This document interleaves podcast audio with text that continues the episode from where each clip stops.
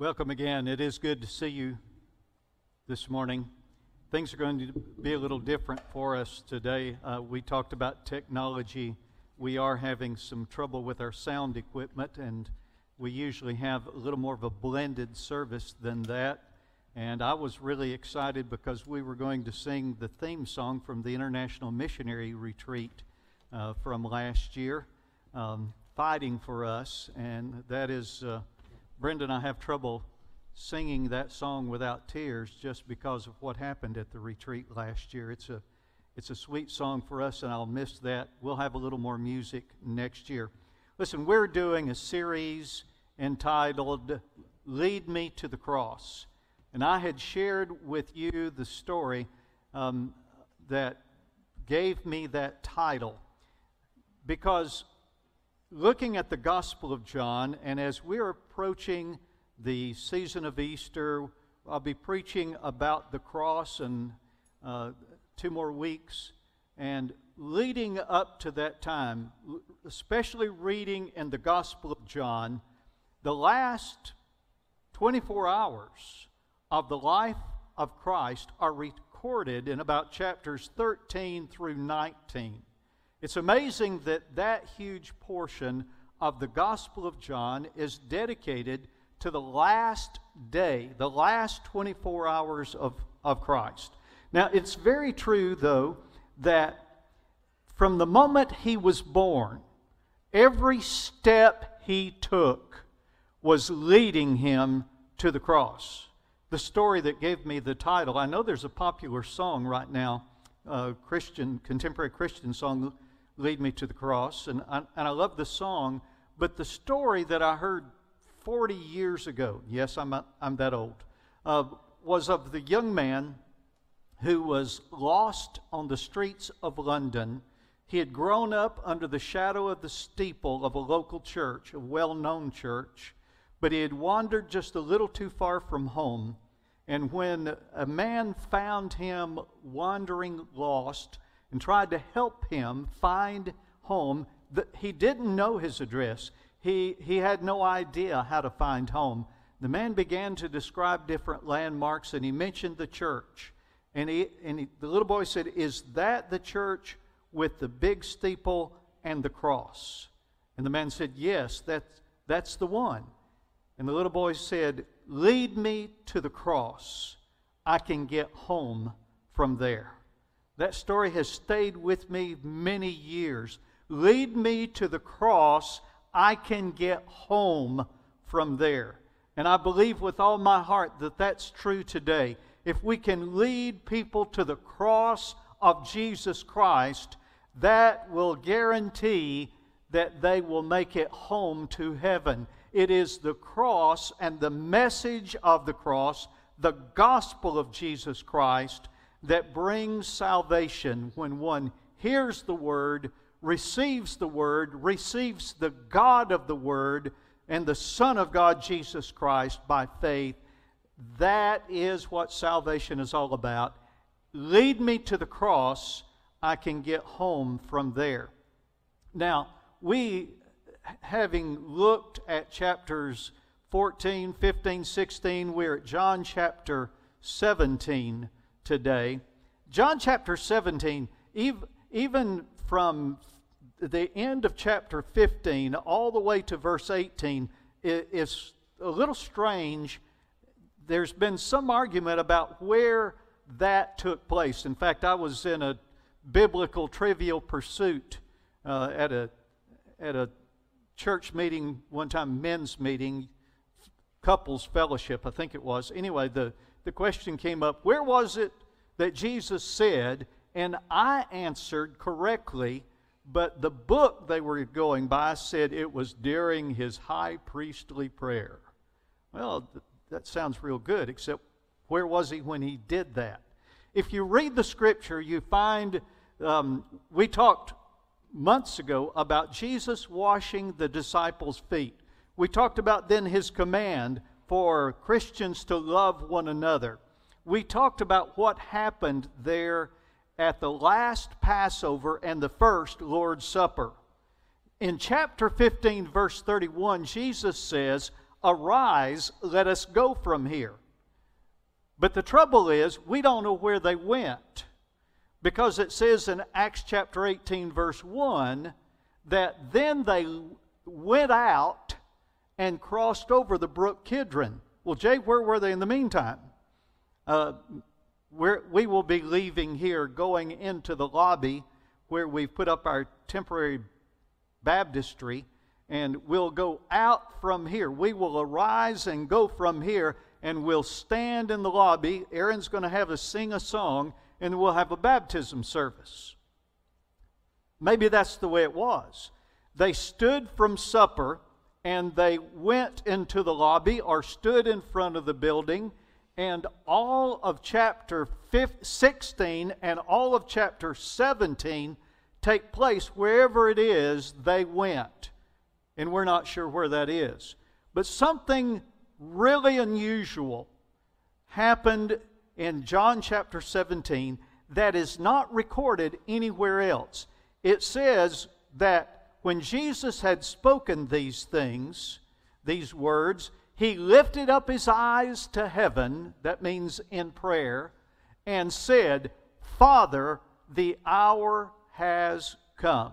Now, the rest of his prayer would require me to read all 26 verses of chapter 17. If I'd realized how short the song service was going to be, John, I would have read the whole chapter.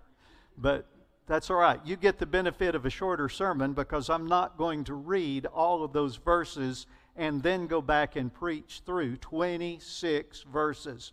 But my point to you is when they stood up from that place where they'd had the supper, they went somewhere. They stood up and they were leaving but they stopped. Jesus spoke to them, having spoken the parable of the vine, um, and then giving them all the promises that we talked about last week from John chapter 16. He prayed a prayer before in chapter 18 they actually left and went across the Kidron Valley and up to or to the Garden of Gethsemane at the foot of the Mount of Olives. So, so that gives you an idea of where they are. But what I want you to concentrate on is the prayer that Jesus spoke. You see, Jesus' personal prayer on the way to the cross was a prayer of praying for other people, despite the fact that he was facing terrible suffering and shame the death on a cross where he died, he suffered for your sins and for mine. It was a terrible experience, and he knew exactly what was going to happen. Despite that, despite the circumstances around him, despite what he knew was coming, Judas Iscariot at that moment had already gone to betray him. He had agreed to betray him beforehand, and he was going to be paid, and he would lead the soldiers to arrest Jesus. Jesus knew that was coming. There was his agony in the garden where the knowledge that the sins of the world would be placed on him just about broke his heart he prayed in the garden. By the way, that's not recorded in the Gospel of John, it's recorded in the Synoptic Gospels. But he knew it was coming. He knew that Peter would betray him. Now, the prophecy of that betrayal comes after chapter 17. But he, he knew that Peter would betray him. N- knowing about the arrest, knowing about the agony of Gethsemane, knowing about the betrayal, knowing that all the disciples would forsake him and run away, instead of feeling sorry for himself, his heart and his mind were on others. That there's a word that, that I've had to learn during my counseling training altruism. That's, that's not a commonly, I can't remember Scott, the last time I used altruism in a sentence, you know? But but it's an important concept. Altruism, Roger, is that you're thinking about somebody else. You consider them valuable and you're thinking about them rather than thinking about yourself. Jesus exhibited altruism. He set an example for us that in the midst of trouble, in, in the midst of bad circumstances, facing even sickness and disease, even death, we should think about others rather than thinking about ourselves. Do you know, one of the things I've learned about dealing with depression is that if you can get the person who is depressed to think about others instead of themselves, they will feel better and they will get better. Thinking about others instead of thinking about yourselves. One, I'm not going to be political, okay? And I'm not going to play doctor or scientist. We've got one of our doctors with us. I'm certainly not going to do that.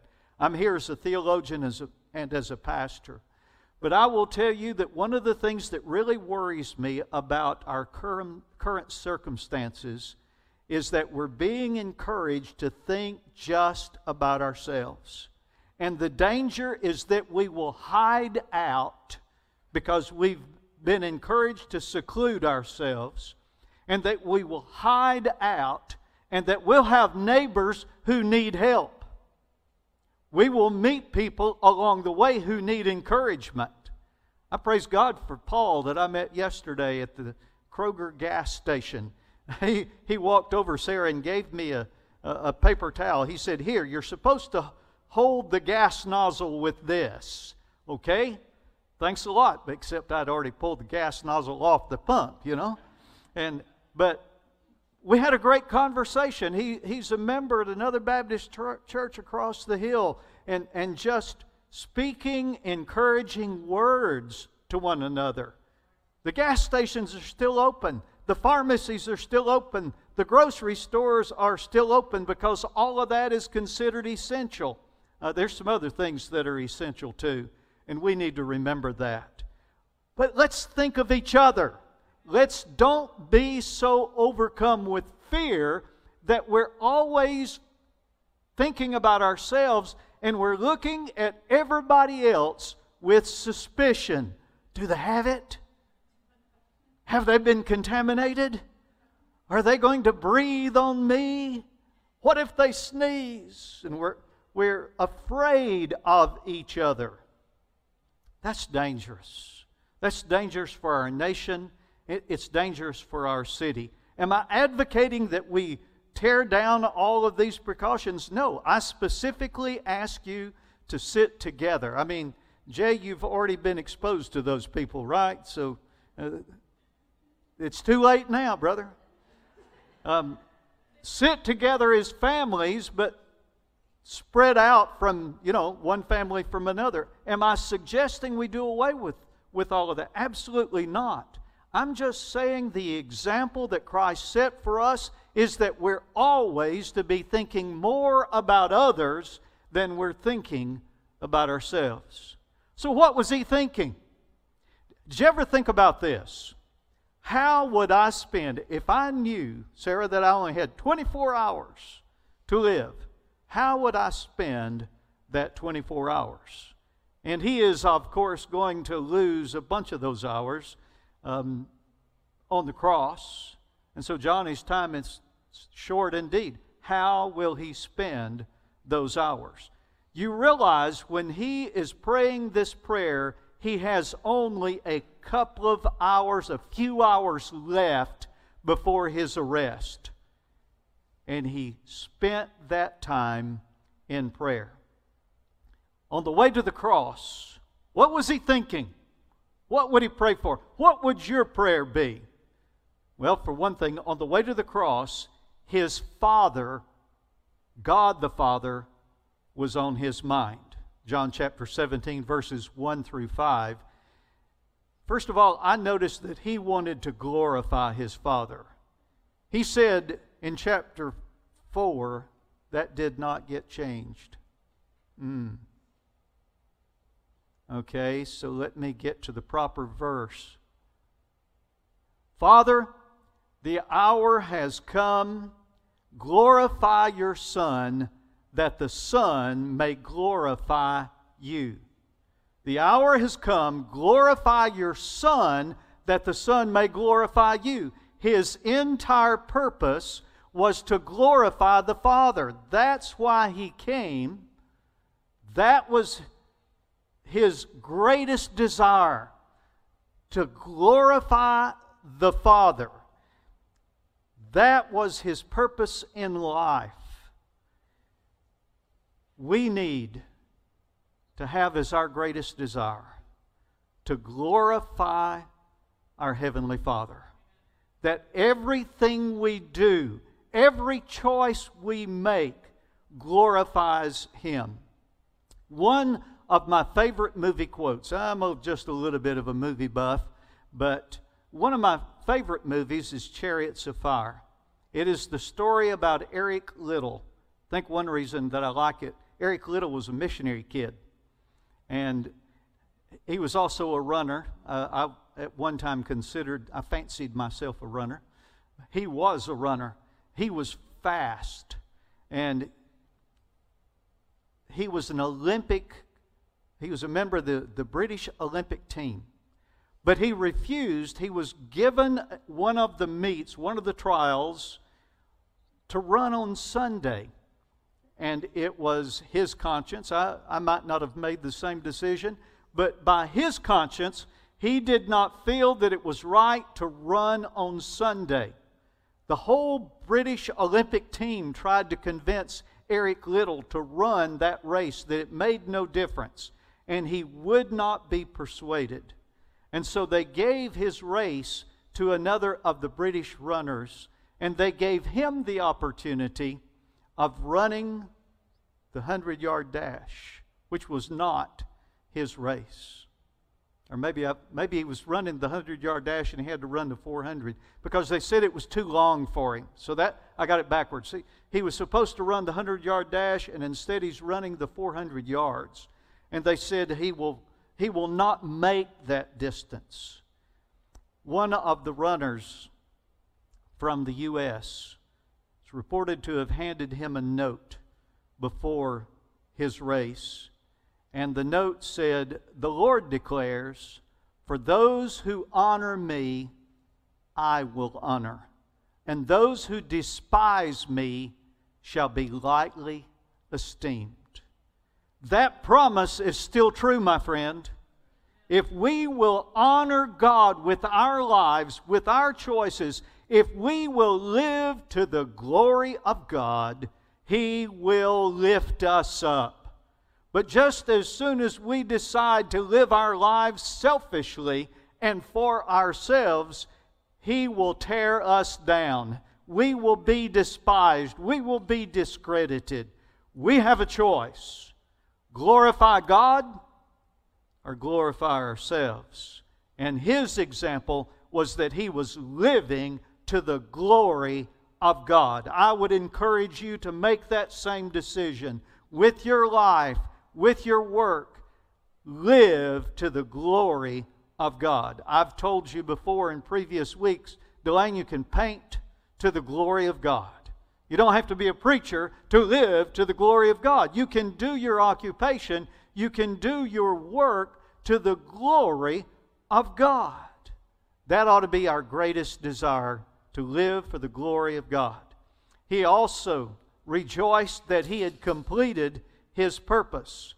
Um, and again, those scriptures are backwards, and so I need to go backwards. I apologize. He said, I glorified you on earth, get this, having accomplished the work that you gave me to do. Jesus came for the purpose, and, and he says that in the next couple of verses. He came for the purpose of sharing the name of the Father. He mentions the Word. He came as the Word to share the Word of God so that people would hear, would believe, be saved, he came to give the gift of eternal life. That was his purpose. He was just about, he was facing the cross. Our series is Lead Me to the Cross. He was facing the cross where he would die, and before his death, Shelley, he would say, It is finished. It is finished. I'm not going to preach the sermon ahead of time, but I'll speak to you about that in a couple of weeks, what he mean, what he meant when he said that. But he's he's saying, I've done what I came to do. I'm about to, to pay the final price. I have completed the purpose for which I came. Let me encourage you. Find God's purpose for your life and fulfill that purpose. Fulfill your destiny. What is it God wants you to do? Uh, my young people are really more scattered than they usually are. I can usually pick them out and, and preach to them specifically. Now they're scattered all over the room, and it's a little hard to do that. There's so few of us here anyway. But listen, kids, find God's purpose. It's, it's fine to think about what you would enjoy doing. By the way, can I also play Mike Rowe just for a minute and say you better find something that'll pay the bills? I've met far too many young people who have degrees, Corey, that they can't make a living with. Um, and so, kids, it's fine that you think that you would like to make movies for a living, but you may not be Cecil B. DeMille, and your grandparents will have to tell you who that was because you don't have any idea. You may not be Steven Spielberg. You, you need to find an occupation with which you can make a living, but find one that fulfills the purpose of God in your life. What does God want you to do? What is your purpose for being here? It occurred to me as I was preparing this message, and I sat in my living room with my wife watching, and I wept when I realized when I became your interim pastor, I did so very reluctantly, feeling like God had positioned me for this, and I really had no other choice. John, over a period of about two months, God changed my heart totally. And I realized that this is my calling. This is where I belong. I had no idea. None of us knew. Now, Roger, I, I confess I expected bad business meetings and all kinds of fights and fussing. And we've had none of that. Praise God. We've had none of that we have had incredible unity. We've had a revival going on. Amen. And then the coronavirus shows up. I didn't see this coming, but it did not blindside God. He knew, and He put me in the place, an old, a hard headed, stubborn guy to hold the fort. Who said amen? Kelly?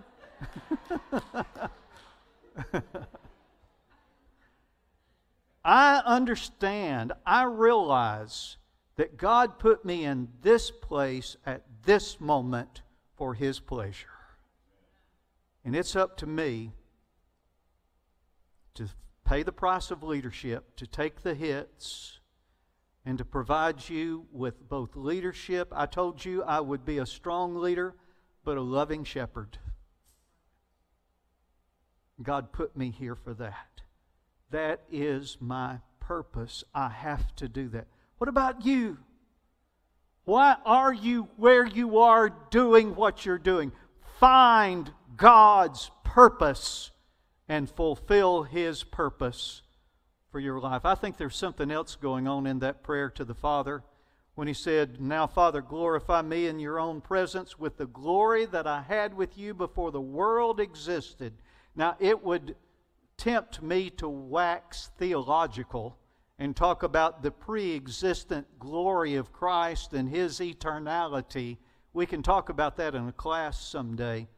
But it occurred to me I wanted to be very practical in my preaching with you this morning, not nearly so theological and it dawned on me did you ever think about the fact that Jesus got homesick?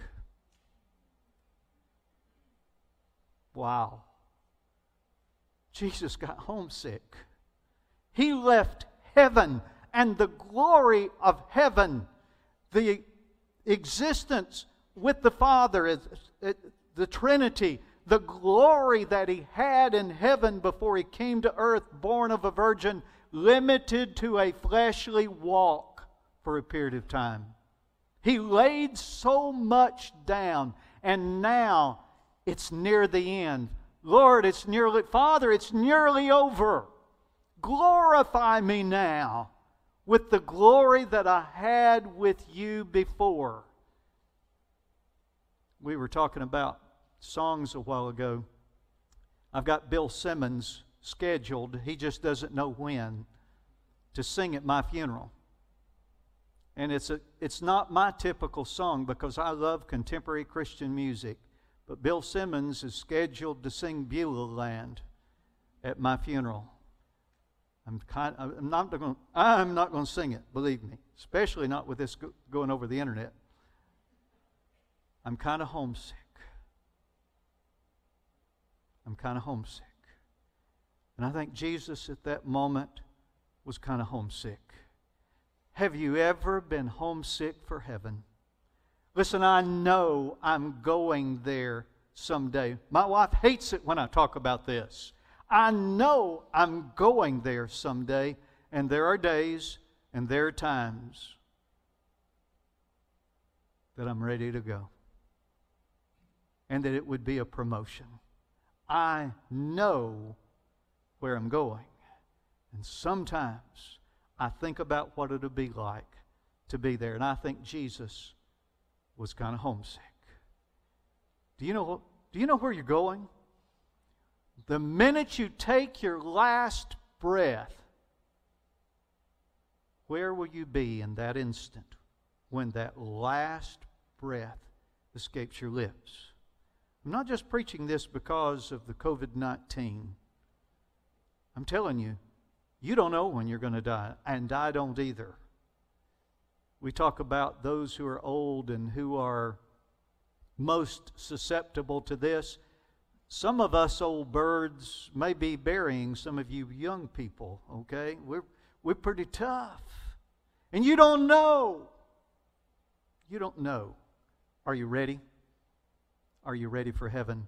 On the way to the cross, his disciples were on his mind. I said his father was on his mind. On the way to the cross, his disciples were on his mind. That's John 17, 6 through 19. I'm not going to read all that. But when Jesus spoke these words, he lifted up his eyes to heaven and said, It occurred to me in reading this, Shelley prayed out loud. Jerry, why would he do that?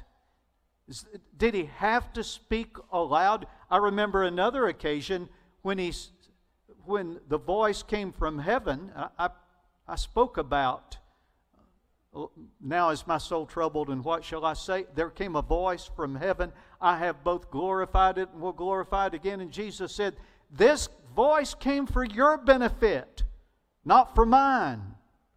Why did he pray out loud, Sue? He prayed out loud for the benefit of his disciples. Because, listen to me, parents, you need to hear this. There's something about hearing somebody pray for you out loud. You pray for your kids out loud in their presence. That's powerful. For a kid to hear mom and dad pray out loud for them. Imagine these 11, Judas is gone, these 11 get to hear Jesus pray out loud for them. He prayed out loud because he was concerned about them. He prayed, first of all, for their protection. He said, I'm no longer in the world, but they are in the world, and I'm coming to you. That is, I'm, I'm going to ascend to heaven. Holy Father, keep them in your name, which you have given me, that they may be one, even as we are one. We're going to talk about that union, that unification, but later on. But he's praying, keep them. I've been keeping them. While I was here, I kept them, and none was lost except the son of perdition. But now, Father, you keep them. He prayed for their protection. Jesus has prayed for your protection too, by the way. Don't forget that. And pray for each other for protection. I've been praying for you as your pastor, praying that not a single member of Faith Baptist Church, North Little Rock, will be tested positive, will come down with the coronavirus. I'm sure you don't want that. I think you probably appreciate your pastor praying that for you. Pray that for me. Um, we really don't need the pastor of the church disabled and quarantined at, at this moment. I will say to you that if we're all quarantined, I will be preaching. I started to say with my pajamas, but that. Um, I will be preaching on Facebook Live from my living room, but I will try to dress decently and not in my pajamas at that time. Pray for my protection. I need that. He, he said, Father, keep them. Before I went to Kenya, somewhere along the way, I was overcome by the danger into which I was leading my family. Because they told me, the missionaries in Kenya told me, don't bring anything to this country that you cannot walk away from. I thought, and they, they meant the family heirlooms, your favorite china, your, you know, the things your grandmother gave you. Don't, don't bring anything that you could not walk away from because they'd recently had a coup attempt.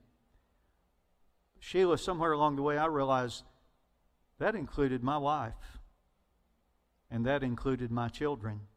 Roger, I'll be honest with you, I struggled with that.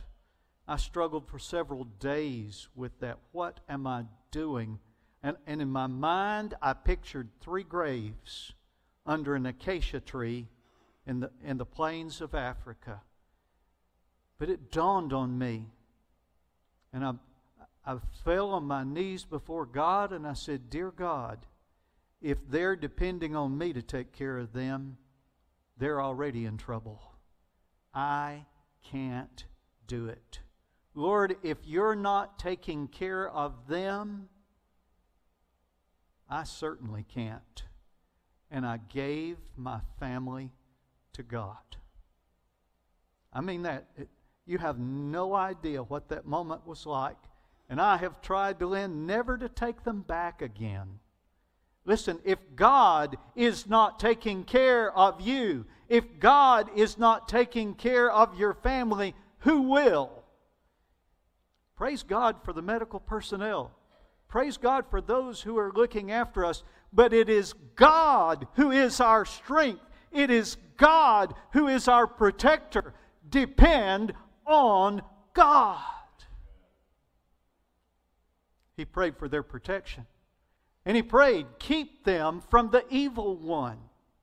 By the way, in this prayer, he's also dealing with failure because he mentioned the son of perdition. None of them was lost except the son of perdition.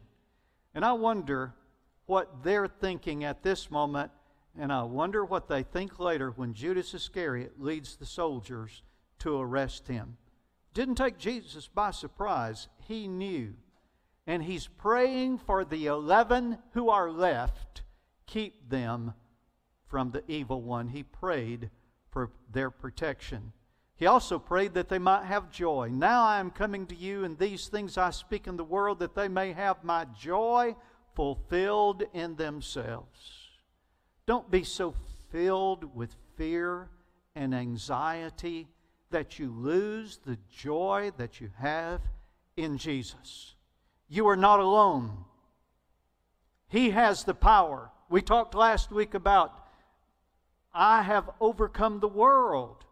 He wanted us, the whole message last week was moving from sorrow to joy, and He is praying for them that even though He is leaving them, that they will still have joy. So, on the way to the cross, in that personal prayer, Jesus was thinking about the Father. He was thinking, Todd, about his disciples, and he was thinking about you, and he was thinking about me. He said, I do not ask these things for these, I do not ask for these only, but also for those, and some translations say all those who will believe in me through their word. In other words, successive generations of followers of Christ. Jesus not only prayed for the eleven, he prayed for everyone who would hear the word of God and become a follower of Christ. I believe, Liz, he looked down through the ages and he saw you and he prayed for you and he prayed for me. He prayed for our sanctification. He said, Sanctify them in the truth. Now, yeah, I know that I backed up a verse, and that was his prayer for the disciples, but remember, that the next phrase, the very next phrase says, I pray this not only for them, but for all those who will follow me. So, this is his prayer for us. Sanctify them in the truth. Your word is truth. As you sent me into the world, so I have sent them into the world, and for their sake I consecrate myself. I set myself apart, that they also may be sanctified in truth. Listen, our sanctification is why we're still here. The reason we are going through the things we are. We, we talked about what it means to be a disciple of Christ, a follower of Christ. That means spending time with Him, learning to walk with Him. How many times have I said, the purpose of Faith Baptist Church is to lead people to faith in Jesus Christ, to help them grow in faith in Jesus Christ, so that they walk by faith every day of their lives. That growing in faith and learning to walk with Jesus and therefore becoming more like Jesus is what we talk about as sanctification. Sanctification means being refined, being made pure. God has not taken us out of the world. He specifically said He's not going to take us out of the world. And He's not going to take us out of the world because having you in the world glorifies Him, but it also refines you. I said I'm a bit of a movie buff. If you have not yet seen the, the movie I Still Believe, the story of Jeremy Camp and his young wife, who uh, I hate to tell you the end of the story, but all you have to do is read the news. You'll know that she dies of cancer. But during that journey, she told him, Suffering does not destroy faith, it refines it. We need that message. We need that message today that the trial of the coronavirus, every trial we go through, whatever you're facing, whether it is cancer as she faced, whether it is the loss of a loved one, no matter what the trial is, the suffering that is involved is not to destroy your faith, it is to refine it and make it more pure. That's called sanctification. He prayed for our sanctification. He also prayed for our unification with the Father and with Him. He said that they may all be one, just as you, Father, are in me and I in you. Our unification. Our unification is with God the Father and with Christ the Son.